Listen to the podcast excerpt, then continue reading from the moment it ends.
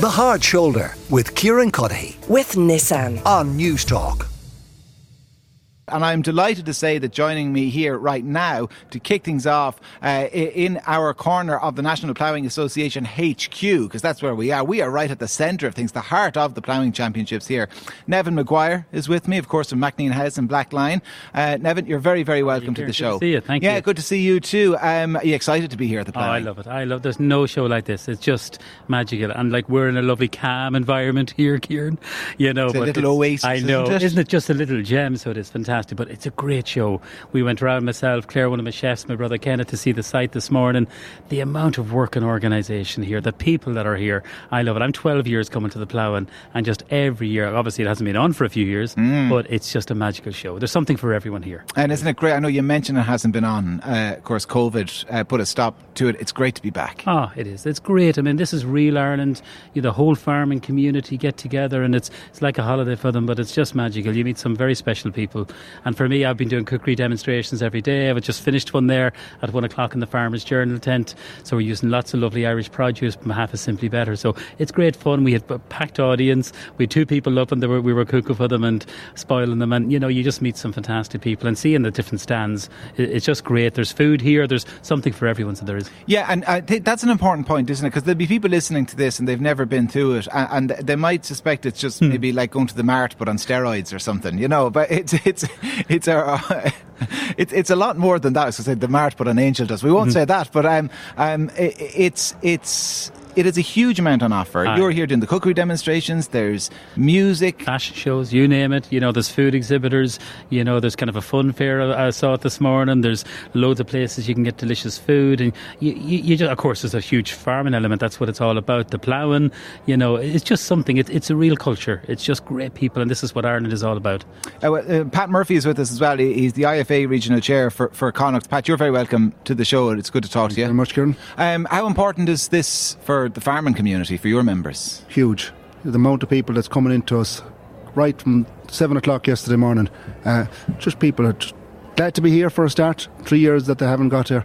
Just meeting up with friends, trying to meet up with, with, with our president, with ourselves. Just, I suppose, to get their views across as well and get answers to some of the questions. But most of all, as Neven said a few minutes ago, just glad to be here, glad to be out, and just a great vibe going around the place. And, and what are those views, those questions they want answered? What's first and foremost in the minds of your members? the new scheme that's after being announced, the, the ACRES scheme, a lot of frustration with it. Like our members telling us, very, very hard to get into it, and it's not going to be worth their while to get into it. And like this is an environmental scheme that we are you know, a cornerstone of the programme for government.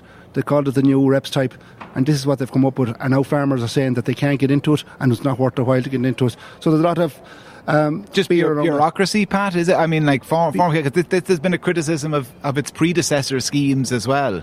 bureaucracy, an awful lot of money for everybody else bar the farmer that's actually taking on the actions. And part of their actions that they have to take on, they're spending money to trying to get back money, which is, you know, which has to be done, but it's it's there's not enough out of it for them at the end of the, at the end of it. So there's a lot of fear over that. A lot of fear over from where I come from, the suckler cows as well, uh, because at that's the cornerstone of a lot of rural parishes in, in the west of Ireland. So, you know, with all that's going on with emissions and and the this, they seem or they feel that they've been targeted over the last few months.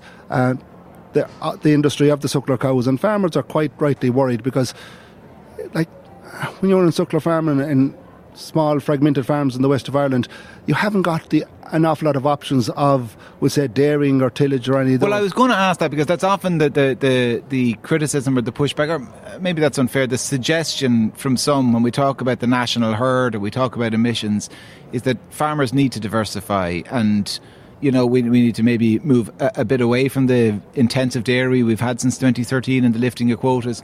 We also need more tillage. We need, you know, more crops, more fruits, more vegetables, that type of thing, which might suit the part of the country we're in here in the Midlands. It might certainly suit parts further east. It doesn't necessarily suit some of your members in Connacht. It certainly doesn't. Like, there's an awful lot of Connacht, an awful lot of the west, the western seaboard. That's just not conducive to a combine harvester, as we heard at a meeting one night. Just not conducive to, we'll say, big dairy tracks. It's just not. It's not happening. Because a lot of it is mountainous land. It's wet land. Uh, it's tough land for farming, and like the farmers there are doing what they have done for generations because that's actually what works. It's the only thing that actually pays for them to do it. And you know, smaller farms, it's they do what they do best and they do it very, very well. But just unfortunately, it seems that the powers that be in Europe and even in our own country just seems to be pushing us in a different direction. That's simply not going to work.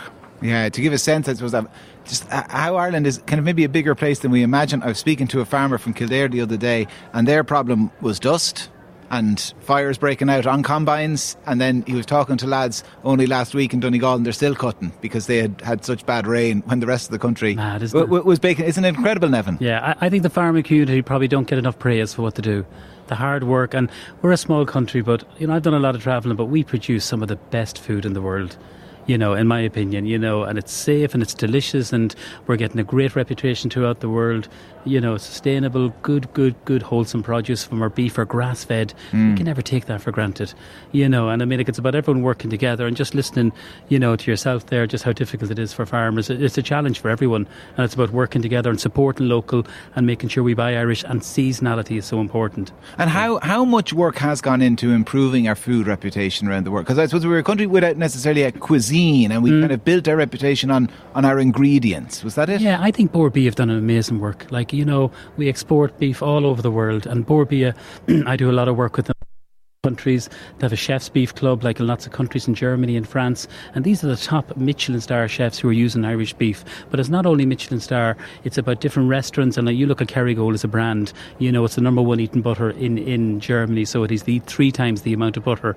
So Ireland is seen as very green, very natural, wholesome, and a very very good and safe place to farm and produce excellent food with great great flavour, so and taste. And uh, to, to kind of focus on your own industry then uh, as well, Neven, I mean, that there's challenges and there's Oh. pressures there as well. Oh, it's never been harder. You know, even since COVID, I look at our own business, you know, we reopened, we changed our whole structure. We used to do two sittings here, and now we do one. We were lucky, like 50 of the original staff came back. We have 60 staff. But within the industry, staff shortages is, is definitely really, really difficult and it's it's never and been is that, sorry, is that the reason you've gone down to one sitting? you No, don't have no. We actually no. To be truthful with you, we made a decision that we wanted the guests to have a better experience. To be truthful with you, and we wanted our staff, you know, better hours. COVID has changed everything. We want our staff to be happy at their work. Hopefully they are, and that they're enjoying it, and that you know, doing the two sittings there was a bit of stress and you know longer hours. So we made some tough decisions. We've just recently decided to close on a Sunday, so our opening hours are from a Tuesday to a Saturday, so our staff can have a family day off at the weekend. We're going to close two weeks at the week, uh, at Christmas, so we're putting our staff. They're the biggest investment we have. They're the most important asset to our business. Is, our, is our team. We have sixty people employed in Blacklion, and you're only as good as the team you have, you know. And we're very very lucky, so we need to look after them and nurture them. Do you worry about some of your competitors and colleagues in the industry? I know we are speaking to JP McMahon on the show last week, and you know he's closed one of the restaurants for a time, and he talks about other closures being inevitable. Oh, definitely. I think now with the whole price increase, not just about fuel, but even food, you know, like for us, we're, we're, we want to support local, want to buy Irish, and there is a cost to that. You know what I mean? We've had to incri- increase our restaurant um, prices a little bit. We still want it affordable for people. We want to buy local. We want to use the very best of Irish beef and lamb or whatever it is, whatever we're using, that it's local, it's seasonal, and people expect that too. And I think, I think, yeah, once once you're honest with people, you know, they're not silly. They're listening what's going on. You know, it is definitely a challenge. The whole kind of fuel and energy and all that. You know, Yeah, how- what just- your energy bills, I'm sure, must be going through the roof. yeah, I mean, like uh, if you were to ask me during the summer, it was about six thousand a month. Now it's eight thousand a month, so it is. So it's gone up that, you know, and that's that can vary. We're in gas, electric. The whole thing goes through, you know, one company. You know, we made a set set price for the year until next year, and um, yeah, I think it's going to be going to be a tricky winter, but we'll get through it. We're very lucky because we're open thirty three years, so we have a very steady, you know, um, kind of steady business that's consistent. We're as busy, hopefully, on a Tuesday night as we are on a Saturday night. So we're very lucky. I, I need you to give a bit of advice to my colleague Andrea Gilligan because uh, poor Andrea has embarked on this challenge this week to only eat Irish food, I Irish I produce, all- all yeah. Irish produce all week. And I, I, I tell you, by the puss in her yesterday, I don't think she's enjoying it too much, Neven. Well, I know she had Artie Oh, from, my from God. Here and in, and you know, it is like, eh, listen, when you're buying local, you're buying seasonal, you're trying to do your best. For us, as, as in, in our restaurants, we try and support local. That's what good food and good eating is all about. I, I heard um, Artie uh, Clifford from Blas na hÉireann on our show talking about the Irish producers. There's never been a better time to buy Irish. There's never been a better time to support Irish farmers, producers, and we just need to remind ourselves of what's local and seasonality. We've kind of lost that a little bit, Kieran, within our cooking, within our food. If we reconnect with food, a lot of people are going back, they're growing their own simple vegetables or something like that. But what I think what's happened since COVID, more and more people have reconnected with food. They're cooking at home, they're buying local produce, and that's a win win for everyone. Yeah, I see some seasonable uh, uh, Irish strawberries Yeah, yeah, here, Clark. here in front and of me. Here we go. uh, absolutely. Hand them out to your crew. looking uh, delicious. I think Andrea found some uh, uh, Irish produced wine. I understand What? today, so so she's much happier. I've been Good down much happier back at the Newstalk studios. Uh, listen, uh, Pat, to, to to to go back to your end of the house uh, for a moment. Uh, big decisions happening around uh, the cabinet table and in the Department of Finance this week. What are you and your members looking for from government? We just want a help out, fair play, because when you look at the CSO figures, you see energy, what you're after speaking about there, up 51%.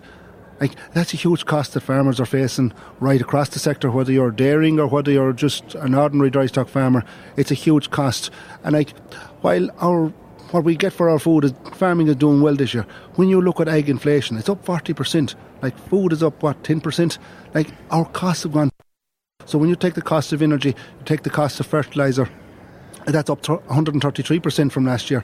These are huge costs that we can't do without. We can't produce milk or we can't produce beef without growing grass. And grass will need a certain amount of fertiliser. And we can't, we can't milk the cows without having electricity. And like, what we want is a bit of fair play in that. We see the the energies grant that the the government is talking about this week, we're actually excluded from that. So that's not fair on farmers that are look at working late at the night, coming into the winter, no choice but to burn electricity to milk the cows, to feed the to feed the public, and to produce the food that's here in front of us today. All right. Well, listen, uh, Pat and Neven, thanks a million for Thanks, dropping Kieran. into us. Great to uh, see you. Thank you. he- Sure. Here in our studio, we are broadcasting live from the National Ploughing Association HQ, right in the centre of the National Ploughing Championships, and we are here with thanks uh, to the local enterprise offices' support for new and growing business in Ireland. Five three one zero six, the text number if you want to get in touch. The Hard Shoulder with Kieran Cuddihy. with Nissan. Weekdays from 4 on Newstalk.